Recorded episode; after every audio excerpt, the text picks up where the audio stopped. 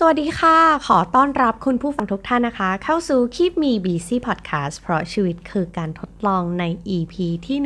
116 นะคะ ใน EP นี้จะมาชวนคุยถึงเรื่อง how to have a fun life นะคะ หรือว่าวิธีการที่จะทำให้ชีวิตของเรานั้นสนุกขึ้นนั่นเองนะคะ ก็ต้องบอกว่าจริงๆแล้วมันอาจจะเป็นเรื่องง่าย ๆนะคะ อย่างเช่นความสนุก ในตอนเด็กๆเนี่ยรู้สึกว่าเราสนุกกับชีวิตง่ายมากๆเลยนะคะ แต่เมื่อเวลาผ่านไป เราเติบโตเรามีภาระหน้าที่มีความรับผิดชอบที่มากขึ้น มีโลกที่ใบใหญ่ขึ้น แต่ความสนุกของเรานั้นกลับสนุกน้อยลงโดยที่ ตัวเราบางทีเราก็ไม่รู้ตัวนะคะว่าชีวิตของเรามันไม่ได้สนุกอย่างนั้น ซึ่งช่วงที่ผ่านมานะคะ ต้องบอกว่าตอนนี้กำลังอ่านหนังสือเล่มหนึ่งอยู่ ชื่อว่าเหนื่อยไหมกอดหัวใจตัวเองหรือยังนะคะ ซึ่งก็เป็นหนังสือดังมากๆนะคะ หลายๆ คนก็น่าจะเคยอ่านแล้ว ต้องบอกว่าเล่มเนี้ยก็ค่อยๆ อ่านแล้วก็ค่อย ๆทำความเข้าใจกับตัวเองไปนะคะ แล้วมันอ่านถึงบทหนึ่งซึ่งในหนังสือเนี่ยเขามีให้วัดระดับของความเบิร์นเอาท์แล้วก็วัดระดับของความเครียด อย่างง่ายๆนะคะ ซึ่งกลายเป็นว่าผลออกมานะคะ ก็พบว่าโอ้ ชีวิตของเรานั้นทั้งเครียดทั้งหมดพลังในการทำงาน แล้วก็รวมถึงการหมดพลังในการใช้ชีวิตไปด้วยนะคะ เราก็เลยรู้สึกว่าเฮ้ยเออไม่ได้ละชีวิตเราเนี่ยมันต้องเติมความสนุกให้กับชีวิตบ้าง นะคะ บางในที่นี้ไม่ได้หมายถึงว่ารอให้ถึงช่วงวีคเอนหรือว่าช่วงสุดสัปดาห์แล้วเราถึงจะมีความสุขหรือว่าสนุกกับมันได้นะคะ เราแค่รู้สึกว่าเราอยากจะสนุกกับชีวิตในแต่ละวัน อย่างน้อยก็ 5 นาที 10 นาทีก็ยังดีนะคะ ที่นี้วินาทีที่คิดว่าเฮ้ยเราอยากจะเล่นสนุกวินาทีนั้นเป็นวินาทีที่ตื้อไปหมดเลยนะคะ คุณผู้ฟังค่ะ คือคิดไม่ออกเลยว่า เฮ้ย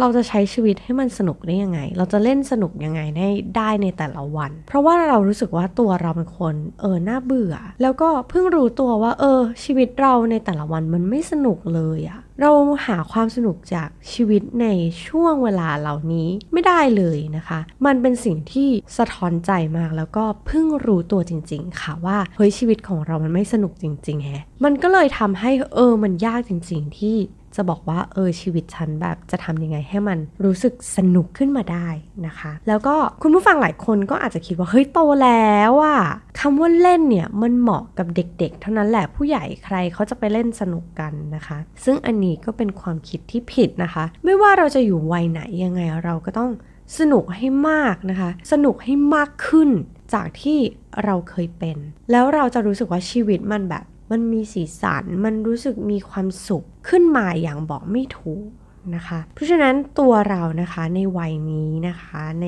วัย 20 กว่า 30 กว่า รวมไปถึง 40-50 ไม่ว่าจะวัยไหน เราก็ต้องไม่หลงลืมที่จะมีความสุข จากการเล่นสนุกนะคะ สนุกกับชีวิตของเราให้มากขึ้นนะคะ วันนี้ก็เลยอยากจะเชิญชวนคุณผู้ฟังเนี่ยมาเล่นสนุกกันค่ะในชีวิต ซึ่งก่อนที่เราจะไปถึงไอเดียที่จะช่วยให้ชีวิตของเรามันสนุกแล้วก็มีความสุขมากขึ้นนะคะ เราต้องเลือกก่อนว่าไอเดียไหนที่มันเหมาะกับคุณผู้ฟังนะคะ ฟังแล้วลองเลือกดูว่าอันไหนมันเหมาะกับตัวเองบ้าง ก็เลยอยากจะให้ลองเลือกที่เหมาะกับสไตล์ของตัวเอง จากสิ่งที่เราชอบคุณผู้ฟังกับเอมเองก็อาจจะไม่ได้มีความชอบในความสนุกที่เหมือนกันก็ได้นะคะ อันนี้เป็นสิ่งที่คุณผู้ฟังอาจจะต้องไปทำกันบ้านนะคะ ไปตามหาว่าความสนุกของฉันนั้นมันอยู่ตรงไหนกันแน่ เพราะว่าทั้งนี้ทั้งนั้นต้องบอกว่าความสุขหรือความสนุกอะค่ะ มันล้วนเกิดขึ้นจากตัวเรานะ ไม่ใช่จากสิ่งภายนอก เพราะฉะนั้นถ้าตัวเรารู้สึกสนุกเราก็จะสนุก ถ้าตัวเรารู้สึกมีความสุข เราก็จะมีความสุขไปด้วย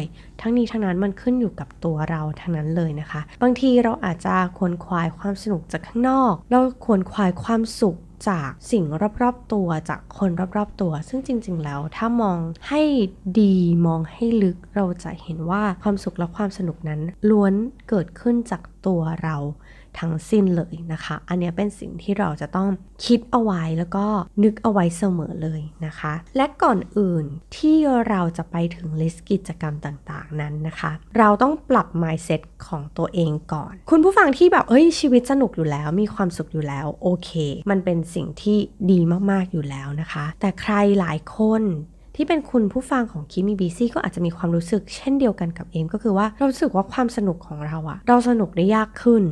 เรามีความสุขได้ยากขึ้นจากความสนุกเหล่านั้นนะคะ ก่อนอื่นเลยเราต้องปรับ mindset ของตัวเองก่อนว่าก่อนที่เราจะใช้ชีวิตให้มันสนุกขึ้นอะก่อนอื่นเลยเราต้องบอกว่าเราต้องใช้ชีวิตโดยที่ไม่สร้างเงื่อนไข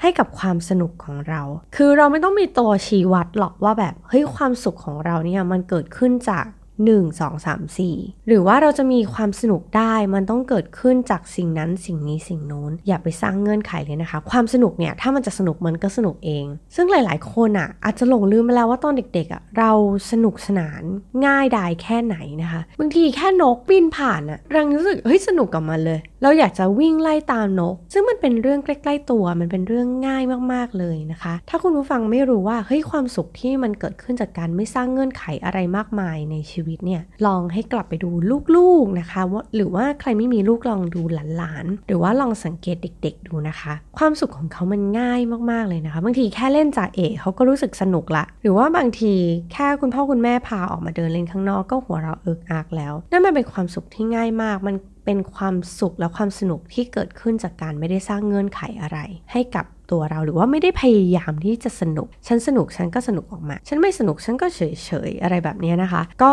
ถ้าใครนึกไม่ออกความรู้สึกนี้ก็ลองทำตามที่เอ็มบอกนะคะ ลองกลับไปใช้ช่วงเวลาหนึ่งกับลูกๆหลานๆหรือว่าเด็กๆนะคะ อาจจะเป็นแบบพี่ๆที่ออฟฟิศหรือน้องๆที่ออฟฟิศที่มีครอบครัวมีลูกนะคะ ลองไปสังเกตเด็ก ๆเหล่านั้นดูนะคะ อีกอันนึงก็คือเวลาที่เราสนุกเนี่ยบางทีเราสนุกไม่เต็มที่เพราะเรารู้สึกว่าเฮ้ยเดี๋ยวคนอื่นเขาจะคิด กับเรายังไง มองกับเรายังไงนะคะ บางทีเราอาจจะต้องละทิ้งสิ่งนั้น แล้วก็ลองใช้ชีวิตให้เหมือนกับไม่มีใครกำลังดูเราอยู่ ง่ายๆก็คือไม่ต้องแคร์สายตาคนอื่นหรอก ถ้ามันไม่ได้ทำให้คนอื่นเดือดร้อนนะคะ ก็ลองใช้ชีวิตแบบนั้นดูรู้สึกเออโลกทั้งโลก โลกทั้งใบนี้เป็นของเรา มันไม่มีใครเห็นไม่มีใครดู มันอาจจะทำให้ชีวิตของเราสนุกขึ้นเลยก็ได้นะคะ โดยที่แบบไม่ต้องแทบจะไม่ต้องทำอะไร เพราะว่าเราไม่ต้องเกร็งกับการที่ต้องคอยแคร์สายตาคนอื่น ว่าเขาจะคิดกับเรายังไง เราไม่ perfect ในสายตาของคนเหล่านั้นหรือเปล่าอะไรแบบนี้นะคะ มันน่าจะทำให้ชีวิตของเราสนุกมากขึ้นความสนุกในชีวิตก็ไม่จำเป็นต้องใช้เงินมากมาย ความสนุกในชีวิตไม่จำเป็นต้องใช้เวลามากมายเช่นเดียวกันนะคะ บางที ความสนุกอาจจะเกิดขึ้น5ถึง10 นาทีในแต่ละวัน แต่ทำให้เรารู้สึกว่ามีความสุขไปตลอดทั้งวันทั้งคืนก็ได้ อันนี้คือ mindset ที่เราจะต้องลองพิจารณาตัวเองดูว่าที่เรารู้สึกว่าชีวิตเราไม่สนุก เพราะเราติดกับดักเรื่อง mindset เหล่านี้หรือเปล่านะคะ ความสุขมันอาจจะไม่ต้องเกิดขึ้นจากอะไรที่มันแบบยิ่งใหญ่ก็ได้อะ คือบางบางทีพอเราโตมาเนี่ยเรารู้สึกความสนุกเนี่ยมันจะต้องเกิดขึ้นจากอะไรที่มันยิ่งใหญ่ มันต้องผิดแผกไปจากเดิมอย่างมาก ๆ มันเป็นประสบการณ์ที่โอ้โห ไม่เคยเจอไม่เคยพบมาก่อน ซึ่งนานๆทีมันถึงจะสนุก ซึ่งเราไม่อยากให้ชีวิตเราเป็นแบบนั้น เราอยากจะให้ชีวิตของเรามันสนุกเรื่อยๆ เกิดขึ้นได้บ่อยๆ ในแต่ละวันในทุกๆวันหรือแบบ อืม ถ้าเป็นไปได้ในทุกๆ ชั่วโมงอะไรแบบนี้นะคะ เราก็เลยคิดว่าความสนุกมันต้องเกิดขึ้นจากสิ่งที่อาจจะไม่ต้องยิ่งใหญ่มาก แต่ว่าเกิดขึ้นจากสิ่งที่เล็กๆ น้อยๆ รอบตัวก็ได้ นะคะ อันนี้เป็น mindset ที่คุณผู้ฟังอาจจะต้องพิจารณาตัวเองดูก่อนว่า เฮ้ยเรามี mindset เหล่านี้เกี่ยวกับความสนุกของตัวเองหรือเปล่า บางทีเราอาจจะเป็นไปโดยที่เราไม่รู้ตัวนะคะ อย่างเอมเนี่ยพอมานั่งคิดๆดูเออจริง ๆ นะ เวลาที่เราอยากจะสนุกอะไรเต็มที่เราก็กลัวสายตาคนอื่น กลัวเพื่อนร่วมงานจะคิดแบบนั้นกลัวเพื่อนบ้านจะคิดแบบนี้อะไรอย่างเงี้ยนะคะพอโตมามันก็เริ่มมีความแบบกลัวอะไรหลาย ๆ อย่าง อันนี้ลองพิจารณาตัวเองดูนะคะว่าเป็นเหล่านั้นหรือเป็นแบบนี้แล้วก็เป็นแบบนั้นแบบที่เราเล่าให้ฟังกันหรือเปล่านะคะทีนี้นะคะก็มาถึง list กิจกรรมสร้างความสนุกในชีวิตแล้วนะคะ เอมก็แบ่งไปได้เป็นแบบ 4 อย่างที่เรารู้สึกว่า เออ ถ้าทำแล้วมันอาจจะทำให้ชีวิตของเรามันสนุกขึ้นก็ได้นะคะ อันนี้ list เองส่วนตัวนะคะ คุณผู้ฟังอาจจะลองแบบเออ ฟังฟังไอเดียไป แล้วก็ลองไป list ของตัวเองดูว่าเออนอกจาก 4 มุมนี้มันยังมีมุมอื่น ๆ อีกหรือเปล่า หรือว่ามีกิจกรรมอื่น ๆ อีกหรือเปล่าที่ทำให้เรารู้สึกว่าเฮ้ยสนุกมากขึ้นกับชีวิต ถ้าทำสิ่งนี้น่าจะสนุกมากขึ้นอะไรแบบนี้นะคะ อันนี้ก็มาแบ่งปันกันได้นะคะ ข้อแรกที่เอม list มาให้นะคะ ก็คือว่าอะไรที่เราเคยทำแล้วรู้สึกว่ามันสนุกให้ลองเอากลับมาทำดูนะคะ อันนี้ก็แบบล่าสุดเนี่ยเพิ่งทำทำไปกับเพื่อนสนิทนะคะ เอ็มต้องบอกว่าเอ็มมีเพื่อนสนิทที่รู้จักกันมา เรียกว่าเติบโตด้วยกันมาเป็นเวลาแบบ 30 ปีแล้วนะคะ เป็นเพื่อนแบบตั้งแต่ป .2 แล้วเราก็มีกิจกรรมที่เราทำในช่วงปิดเทอมบ่อยๆ ก็คือการเขียนจดหมายหรือว่าการเขียน โพสการ์ดหากันนะคะเออเด็กๆวัยที่เลยการเขียนจดหมายหาเพื่อนแล้วอันนี้ก็อาจจะไม่อินสักเล็กน้อยนะคะ แต่อันนี้จะยกตัวอย่างให้ฟังว่า เราเคยมีกิจกรรมเหล่านี้ที่ทำด้วยกัน แล้วก็เราจะเขียนจดหมายหากันบ่อยมากๆ โดยเฉพาะในช่วงปิดเทอมนะคะ ถ้าเทียบชีวิตในช่วงนี้เป็นช่วงชีวิตปิดเทอมก็ว่าได้ เพราะว่า เราก็ห่างกันไปด้วยมหาวิทยาลัยคนละมหาวิทยาลัยกันนะคะ สมัยเรียนทำงานคนละที่เพื่อนแต่งงานมีครอบครัวมีลูก ภาระหน้าที่ความรับผิดชอบก็มากขึ้นนะคะ มันเหมือนปิดเทอมที่ใหญ่มากผ่านไปหลายหลายปีเลยนะคะ ที่เราก็พบปะกันบ้าง แต่ก็นานๆทีเอ็มก็เลยคิดว่าเฮ้ยเราอยากจะทำเซอร์ไพรส์เพื่อนในปีนี้นะคะไม่รู้เป็นยังไงเหมือนปีนี้รู้สึกโหยหาเพื่อนในสมัยเรียนนะคะ เพื่อนตั้งแต่สมัยเรียนประถมมัธยมจนถึงเพื่อนมหาวิทยาลัยที่เรารู้สึกว่าเราคิดถึงเขาเราอยากจะมีกลับไปมีโมเมนต์อะไรบางอย่างกับเพื่อนๆเหล่านี้นะคะ ทีนี้เราก็เลยแบบล่าสุดเราก็เลยส่งของขวัญเล็ก ๆ น้อยๆนะคะ ไปให้เพื่อนคนนี้ ซึ่งเรารู้สึกว่ามันเล็กน้อยมาก มันเป็นแบบหลักร้อยบาทที่เราซื้อให้เพื่อนนะคะ แล้วเราก็ไม่ได้ซื้อให้เพื่อนมานานมากๆแล้ว แต่ด้วยความที่แบบ เราก็ยังมีความเป็นผู้ใหญ่อยู่ เราก็กลัวว่าส่งไปแล้วเพื่อนจะไม่กล้าแกะนะคะ ก็เลยเออตอนส่งไปเนี่ยก็บอกเพื่อนแบบว่า เอ้ยเดี๋ยวจะมี parcel delivery ไปส่งให้นะ อะไรเงี้ยเป็นของเล็กๆ น้อยๆ จากเรานะคะ แล้วสิ่งที่คาดไม่ถึงก็คือว่าเออเราก็คิดว่าเพื่อนก็คงจะดีใจที่แบบเราส่งของไปให้ แต่เราก็รู้สึกมันเล็กน้อยมากนะคะ สิ่งที่ได้กลับมาคือเพื่อนเองอะส่งเป็นวิดีโอคลิปนะคะ unboxing ของนะคะ มาให้ แล้ววิดีโอคลิปนี้มันทำให้เราหัวเราะแบบหลายรอบมากๆนะคะ ต้องบอกว่าช่วงสัปดาห์ที่ผ่านมาเป็นช่วงสัปดาห์ที่เหนื่อย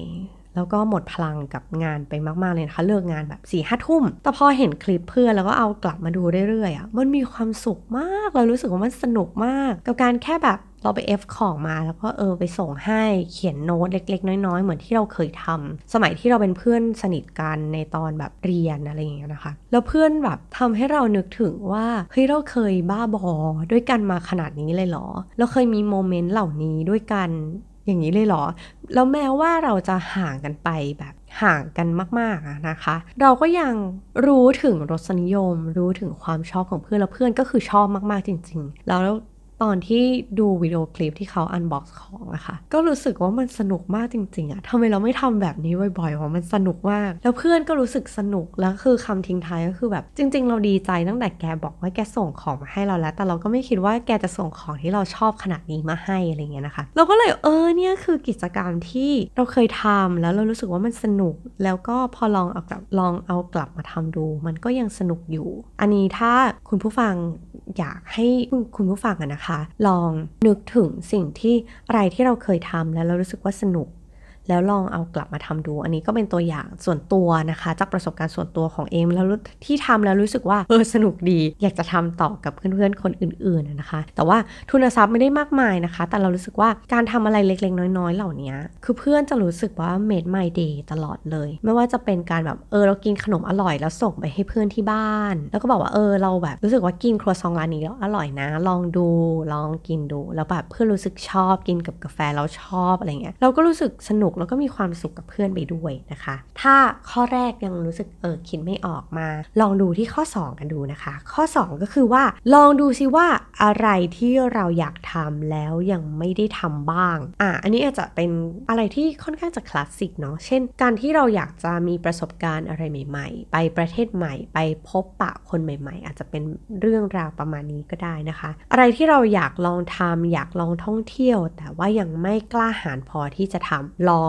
เอามันกลับมาทำชีวิตคุณอาจจะรู้สึกสนุกขึ้น มีพลังมากขึ้นก็ได้นะคะ เหมือนใน EP ที่เอมพูดถึงเรื่องการท่องเที่ยวนะคะ ตอนนี้การท่องเที่ยวเนี่ยมันก็กลับมาแล้ว ทีนี้กลับมาแล้วเนี่ยก็จะบอกว่าการแค่คิดว่าจะไปเที่ยว เริ่มวางแผนท่องเที่ยวอะ มันก็สร้างความสนุกแล้วก็ความสุขให้กับชีวิตคุณได้อย่างแบบมากมายแล้วนะคะ ตอนที่คิดว่าเอ้ยจะไปกินอะไรไปเที่ยวที่ไหนไปยังไงอะไรอย่างเงี้ยมันเป็นความสุขที่รนปรีทำให้รู้สึกมีแรงอยากจะทำงานให้มันเสร็จๆแล้วก็จะได้ไปเที่ยวแล้วในวันนั้นๆ ที่เรากำหนดไว้นะคะ อันนี้ก็อาจจะเป็นสิ่งที่คุณผู้ฟังสามารถทำได้ก็ได้ นะคะ หรือว่าหลาย ๆ คนเพื่อน ๆ ในวัยเดียวกับเอมนะคะ เราก็จะเห็นเพื่อนอะเริ่มมีกิจกรรมที่มันเป็น adventure มากขึ้น โดยที่เพื่อนก็จะให้เหตุผลว่า เฮ้ย ต้องรีบ adventure ก่อนที่สังขารมันจะไม่อำนวยก่อนที่อะไรของเรามันจะแพงไปมากกว่านี้หรือหรือหายากกว่านี้นะคะ อันนี้ก็อาจจะเป็นสิ่งที่คุณผู้ฟังทำได้รู้สึกอาจจะรู้สึกสนุกมากขึ้นนะคะ หลายคนอาจจะไปเริ่มแบบเออแบบ surf นะคะ เล่น surf พาย SUP นะคะ หรือว่าไปทำกิจกรรมอะไรทางน้ำที่มันรู้สึก extreme รู้สึกไม่เคยชอบ รู้สึกท้าทาย มันอาจจะสนุกขึ้น มันแบบมันอยากแต่มันก็ไม่กล้ากล้ากลัวๆนะคะ ก็ลองเลือกกิจกรรมเหล่านี้มาขึ้นมาใน list ที่จะทำแล้วรู้สึกสนุกกับชีวิตมากขึ้นนะคะ หรือว่าตอนนี้เริ่มท่องเที่ยวได้แล้วลองหยิบ bucket list ที่คุณเคยคิดไว้ว่าเฮ้ยฉันจะไปประเทศเหล่านี้ก่อนตายให้ได้เลยนะคะ ลองหยิบมาลองแบบตอนนี้เราอาจจะทุนทรัพย์อาจจะยังไม่มี ลองเริ่มเก็บตังค์วางแผนเก็บเงินนะคะ ชีวิตมันจะแบบรู้สึกว่าไม่ได้ฉันต้องขยันทำงานฉันต้องมีแบบมีเงินเพื่อไปท่องเที่ยว อันนี้ก็อาจจะเป็นแรงขับเคลื่อน ให้แบบเราตั้งใจทำงานขยันเก็บเงิน แล้วก็แบบจะได้ไปในที่ที่เราแบบอยากไปจริง ๆ แล้วไปแล้วมันจะแบบสนุกมาก มีความสุขมาก ก็อาจจะเป็นไปได้เช่นเดียวกันนะคะ หรือว่าอะไรที่อยากลองทำแต่ยังไม่ได้ทำอันเนื่องจากขี้เกียจแบบอ้างข้ออ้างกับการไม่มีเวลา อันนี้ก็ได้เหมือนกันนะคะ อย่างตัวเอ็มเองเนี่ยรู้สึกว่าอยากจะอ่านหนังสือใต้ต้นไม้ในสวนที่บ้าน เรารู้สึกว่าเราอยากจะ utilize ในทุกมุมของสวนของเราให้แบบ เต็มที่เราเคยนั่งมุมนี้แล้วเราจะเปลี่ยนไปนั่งมุมอื่นนะคะ สิ่งที่เอ็มทำก็คือเอ็มเก็บเงินนะคะ จากงานพิเศษที่แบบเออรับทำ run เวิร์กช็อปหรืออะไรก็ตามนะคะ ไปซื้อเก้าอี้ camping ค่ะ คือราคามันก็ไม่ได้แบบแพงมากนะคะ เป็นหลักพันต้นๆเท่านั้นเอง แล้วก็ก็พกไปด้วยเวลาไปบ้านสวนนะคะ แล้วก็ไปนั่งอ่านหนังสือใต้ต้นไม้ หรือว่านั่งอ่านหนังสือรับลมเย็นๆตอนเช้ากับกาแฟ